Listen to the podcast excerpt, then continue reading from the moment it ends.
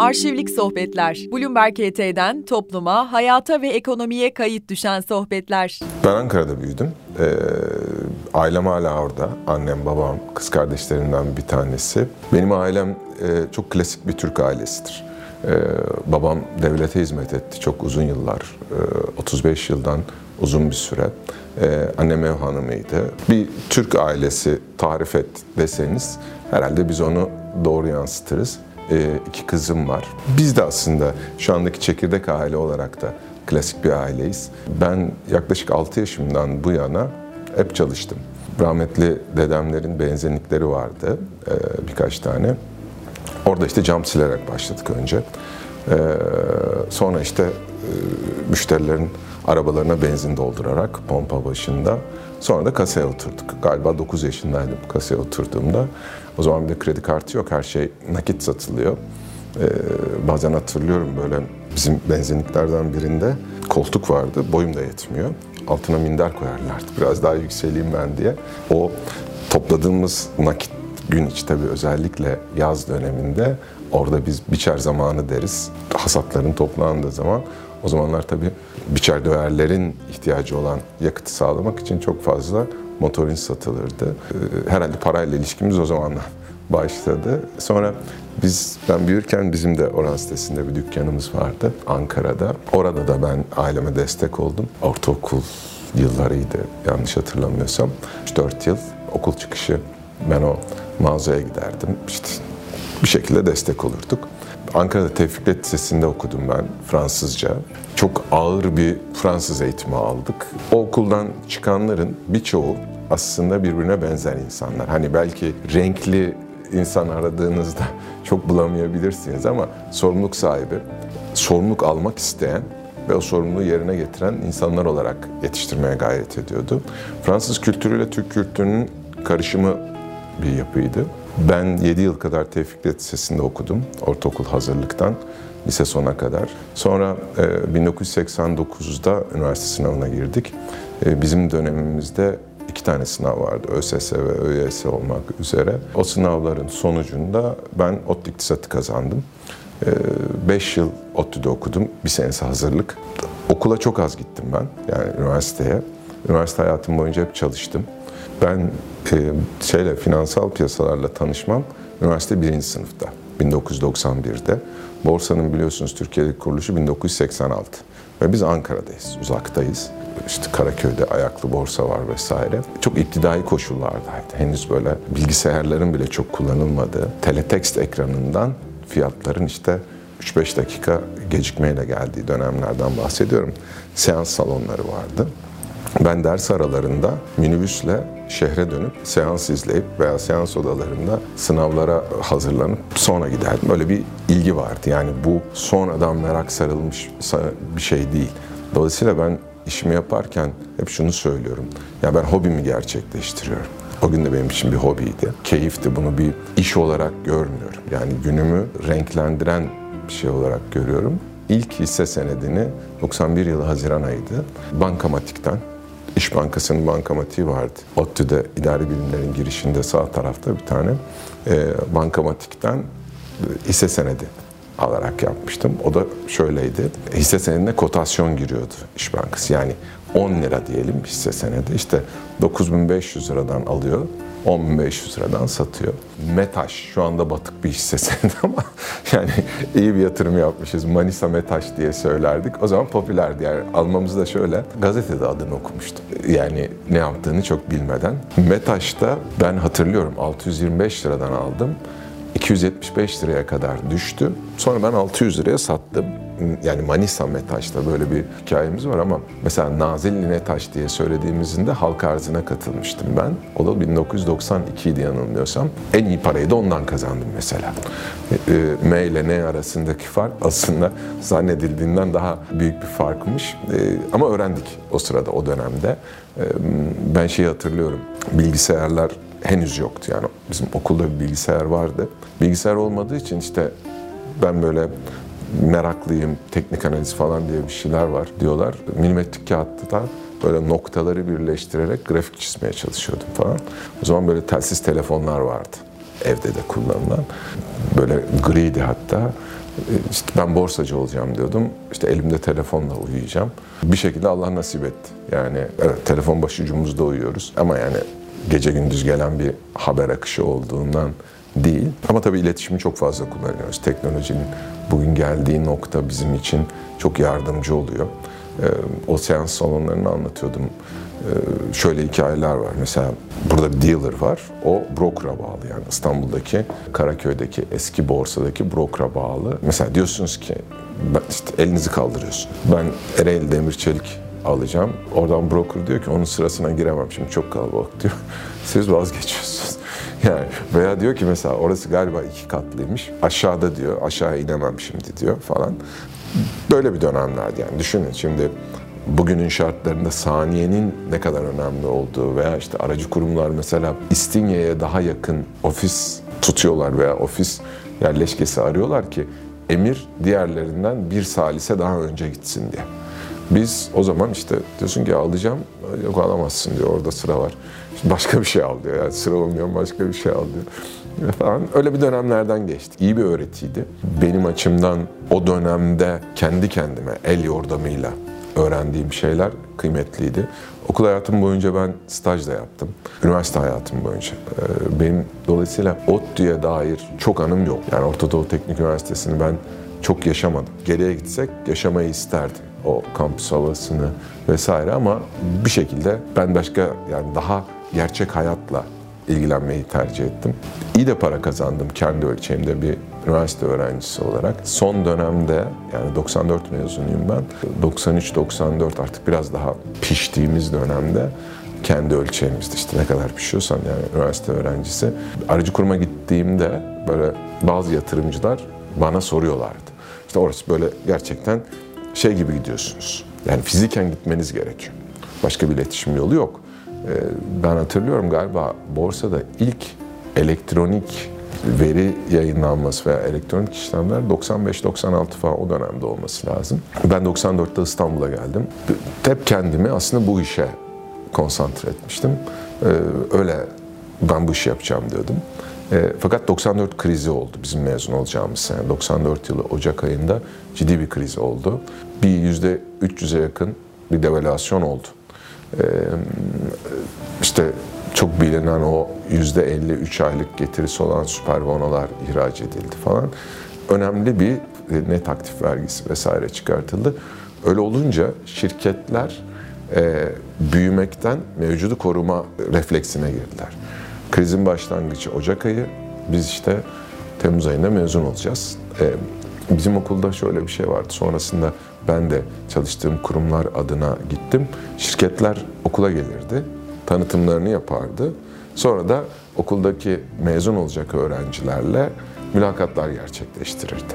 İşte diyelim ki bir önceki sene yani 93'te okula 100 tane şirket geldiyse 94'te 20 tane geldi. O da bizim kısmetimiz. Bir de başka bir iş düşünmemiştim açıkçası. Bir alternatifim yoktu. Ben bankalarda da staj yaptım. İstediğiniz zaman istediğinizin peşinden koşmanız gerekiyor. Şimdi Ankara'da 1993'tü galiba bir tane yabancı banka şubesi vardı. İşte yabancı banka. Hani klasik Türk bankaları değil de işte ben ODTÜ'de okuyorum yabancı banka olması lazım falan kendinize göre. Niye bilmiyorum yani tanımı e, niye öyle kodlamışız. Ben kendime göre bir özgeçmiş hazırladım. Gittim Citibank'in kapısına hatırlıyorum bir dış kapı vardı bir de içeride açılmayan kapı vardı. Yani böyle bugün bildiğimiz manada bireysel bankacılık veya ticari bankacılık değil. Daha böyle temsil özelliği olan biraz daha böyle büyük Türkiye'de yerleşik Amerikan şirketlerine vesaire servis veren bir e, banka şubesiydi. Dış kapı açıldı, içerideki o kapı açık değildi. Neyse güvenlik geldi hani düşünün genç bir çocuk. E, yani müşteri formatına çok uygun değil. İşte ne istiyorsun falan dedi. Dedim ben burada staj yapacağım. Dedi ki bana hani bize öyle bir bilgi gelmedi. Hani bizim öyle bir arayışımız yok. Ben dedim ya sen bir söyle. İşte söylerdin, söylemezdin falan filan. Ama ısrar ediyorum. Neyse içeriden bir hanımefendi geldi e, müdür yardımcısıymış. Yani ne istiyorsun dedi. Ben böyle takım elbise falan giymişim. Dedim ben burada staj yapmak istiyorum. O da aynı şeyi söyledi. Yani istiyorsun da hani bizim böyle bir arayışımız yok. Dedim hani ben size bir CV'mi bırakın. bırakayım. Bir değerlendirin. İşte orada ev telefonu da var. Ondan sonra eğer ilgilenirseniz ben burada çalışmak istiyorum. Tamam bırak dedi biz bir bakalım. Ertesi gün aradılar beni. Ben gittim alt katta bir yemekhane gibi yemek yenilen bir yer vardı. Orada sabahtan öğlene kadar mülakat, üç ayrı kişiyle mülakat yaptım. Hayatımdaki en uzun mülakatlardır. Sonunda ben orada staj yapmaya başladım. Ben orada staj yaparken şirketler de okula az sayıda da olsa gelmeye başladı. Kendime göre bir kurduğum hayal vardı. İşte yatırım bankacılığı diye adlandırdığımız daha geniş işi yapacağım diye hayal ediyorum.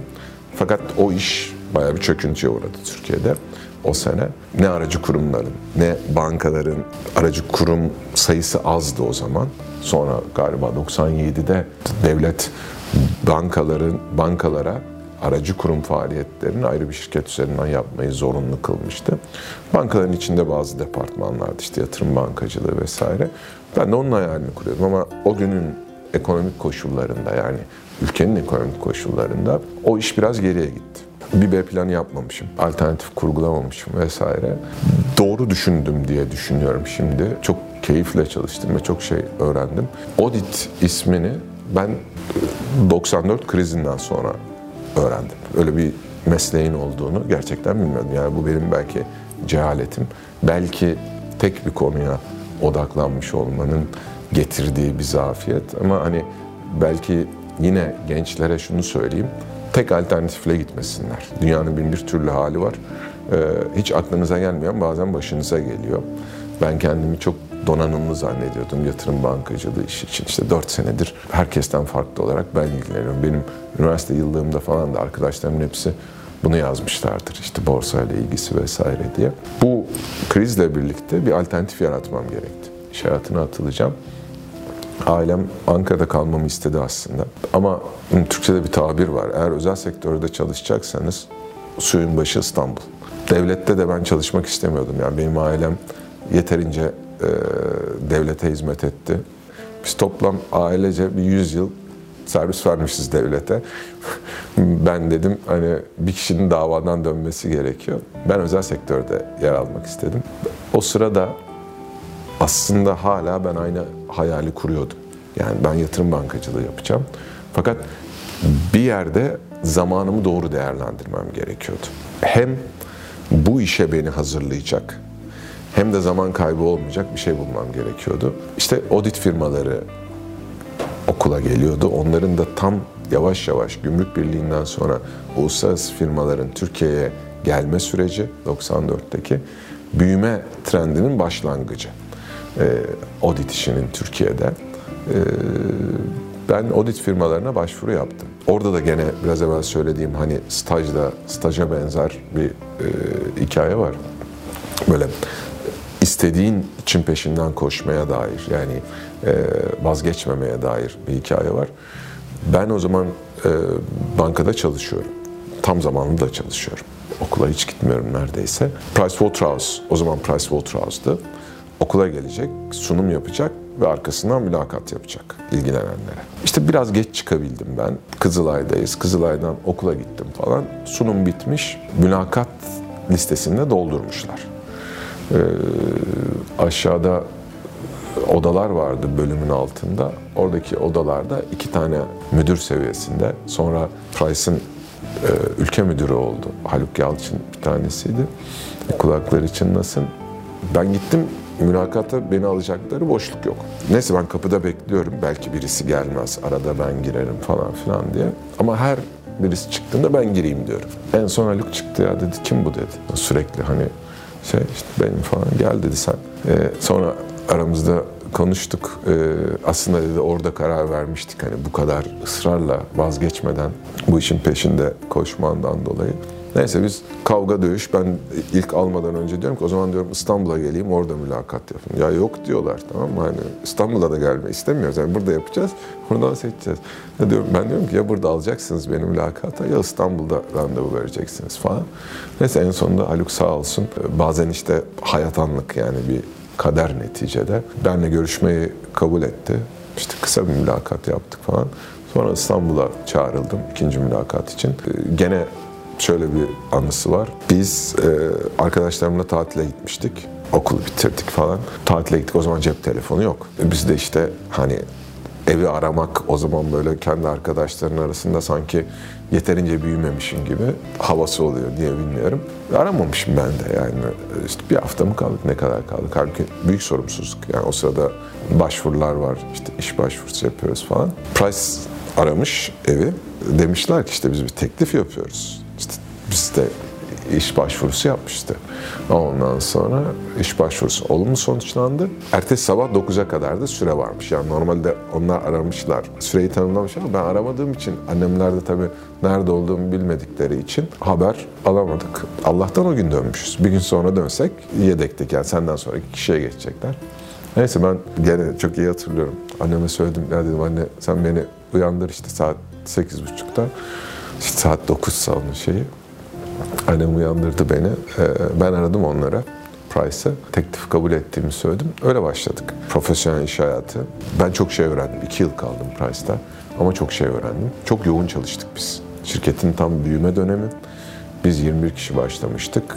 İşler 21 kişiye göre aslında çoktu. Ama bizlere ekstra sorumluluklar verildi. EGS Bank'ın ilk e, bağımsız denetim raporunu ben çıkartmıştım. Aslında bir yıl, üç aylık bir tecrübeyle çok erken. Ama işler öyle gelişiyordu. Şirket büyüyordu. İnsanlara ekstra sorumluluklar vermek gerekiyordu. Sümer Holding'in fabrikalarının özelleştirilmesi için Ankara'ya gittik. Uzun süre kaldık. Orada beraber çalıştığımız bir arkadaşımız, bizim müdürümüz diyeyim. Ee, şimdiki Osmanlı Yatırım'ın e, yönetim kurulu başkanı Ömer Topbaş'la biz orada uzun aylar beraber çalıştık. Bir şekilde hukukumuz başladı. Sonrasında o hukuk devam etti. 96 yılında Ömer alternatif banka geçti kurumsal finansmanın başına. Beni de oraya aldı. Sonra o ayrıldı bir yıl sonra. Ben kaldım.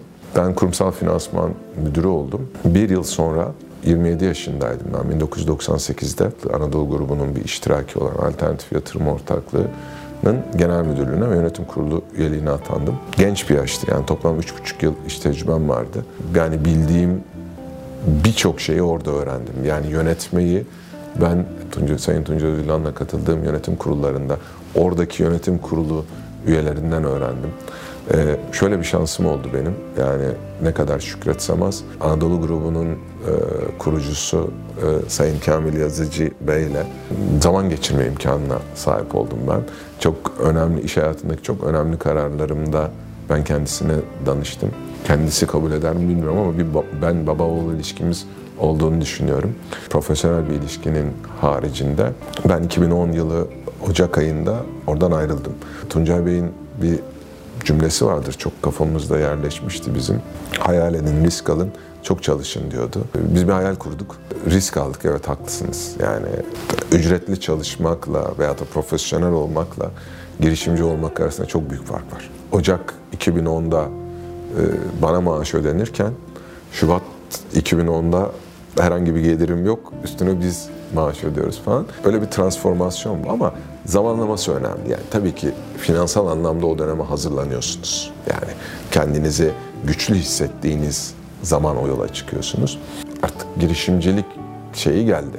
Yani profesyonellik e, bir 10-15 sene kadar yaptık dedik. Girişimcilik nasıl diyeyim ateşi geldi.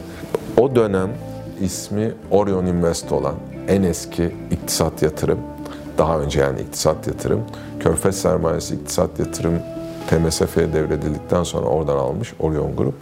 Biz de onlardan satın aldık. Ee, aracı kurumu satın aldıktan sonra da bir portföy yönetimi faaliyetini buna entegre etmemiz gerektiğini düşündük. Sıfırdan da bir portföy yönetim şirketi kurduk. Sonrasında ben aracı kurumdaki hisselerimi devrettim. E, portföy yönetimi tarafına biz dört arkadaş beraber geçtik. E, oradaki hisseleri aldık. Bosphorus Capital bizim kendi kurduğumuz şirketimizdi. Ufakça sayılabilecek bir ofisimiz vardı. Aşağı yukarı 10-12 kişilik bir kadromuz vardı. Çok kıymetli ortaklarım vardı benim. Hakikaten her biri birbirinden değerli. Onlar da çok şey kattı benim hayatıma. Çok önemli bir tecrübeydi. Hiyerarşinin olmadığı, işte birbirine sırtını dayamış dört arkadaş olarak çalıştık birlikte. Bosphorus Capital hızlı büyüdü. biz 2011 yaz aylarında kurduk.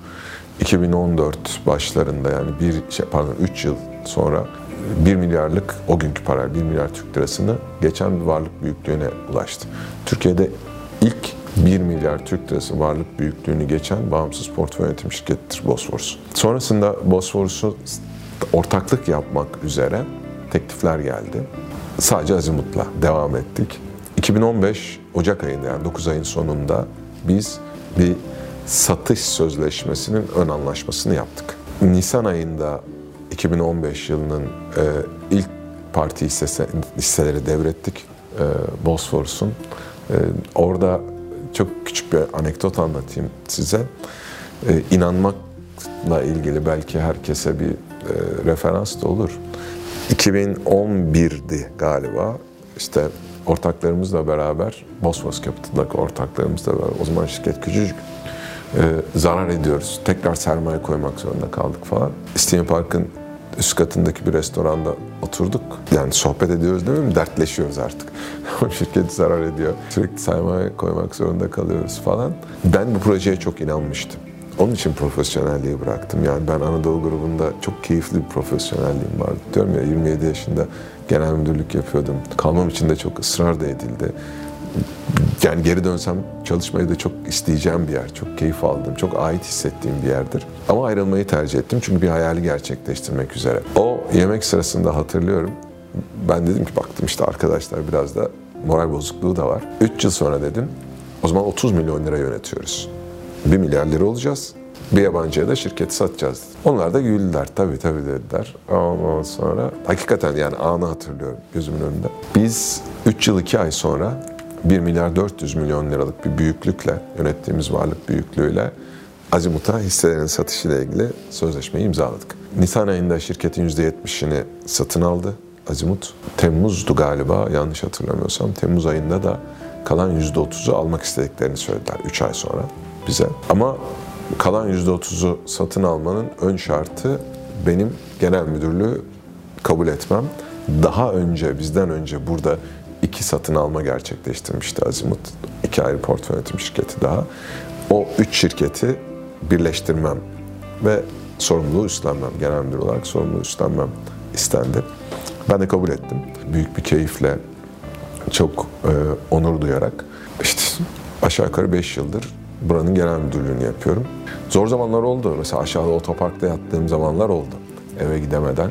Ee, daha önceki kariyerimde de var. Üç gün eve gitmeden e, çalıştığım zamanlar var benim. Ben çalışmaktan keyif alıyorum. Söylediğim gibi yani benim için iş değil, hobi. Bir laf vardır, işinizi sevin diye. Ben buna çok inanmam. Sevdiğiniz işi yapın.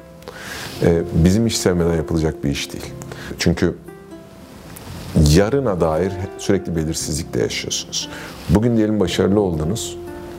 Yarın tekrar sıfırdan başlıyorsunuz. Her gün kontağı, taksimetreyi biz yeniden açıyoruz. Dolayısıyla bitmeyen, tükenmeyen bir ihtirasa sahip olmanız lazım işle ilgili.